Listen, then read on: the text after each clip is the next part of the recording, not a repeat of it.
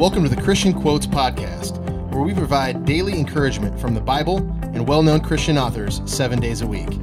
My name is Ryan Mayer, Christian blogger, encourager, entrepreneur, and app developer. I'm excited to have you here, so let's get started. What's up, everybody? Ryan Mayer here, and welcome to episode five of the Christian Quotes Podcast. Thanks so much for joining me today.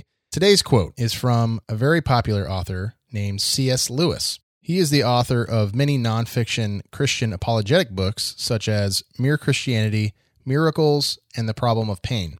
He's also the author of the Screwtape Letters and the Chronicles of Narnia. So his material has been out there for a very long time. He is very well respected and well known. And here's his quote To be a Christian means to forgive the inexcusable because God has forgiven the inexcusable in you.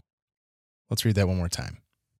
To be a Christian means to forgive the inexcusable because God has forgiven the inexcusable in you.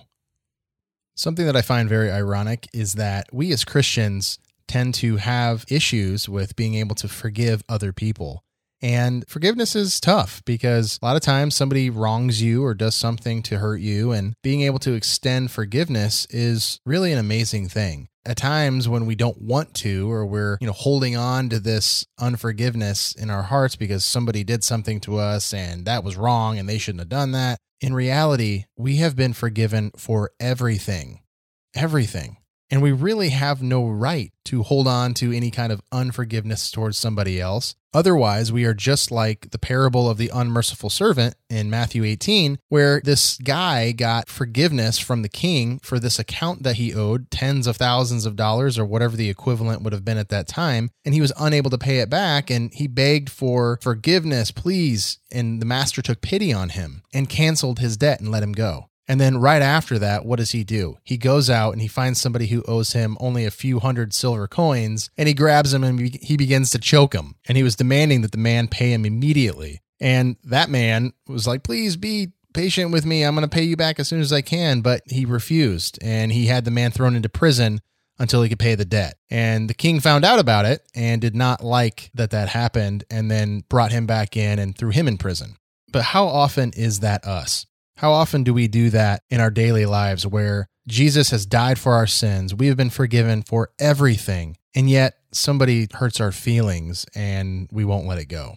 Or somebody, you know, does something that's so small and we just hold on to it forever and we just demand that they ask for forgiveness right now or they do exactly what we want to do or we will not let go of it.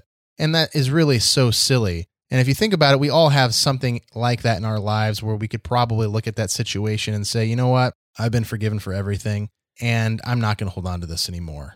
And you could even let that person know. They may not even know, most likely, that they even offended you. And we always want to assume that the person who offends us knew that they hurt us or knew that they upset us. But most of the time, in my experience, they have no idea. So I just want to encourage you guys if there's any relationship that you have where there's something between you and that other person, and you know it's because of something like this, something small, something that maybe even big to you that you could let go, you could forgive them, you could realize that, hey, I have been forgiven for everything, and so therefore I'm going to forgive this person. Go ahead and do that. Take some time to make that right. I think you'll be glad that you did.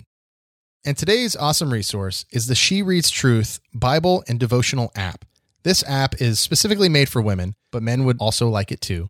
This app focuses around reading the Bible daily and having encouraging devotionals to help you throughout your day. To get the app and to find more information, you can go to shereadstruth.com. All right, that wraps up this episode. Until next time, go out every day and remember that God loves you and He has equipped you to make a difference in someone's life today. God bless you, and I'll see you in the next episode.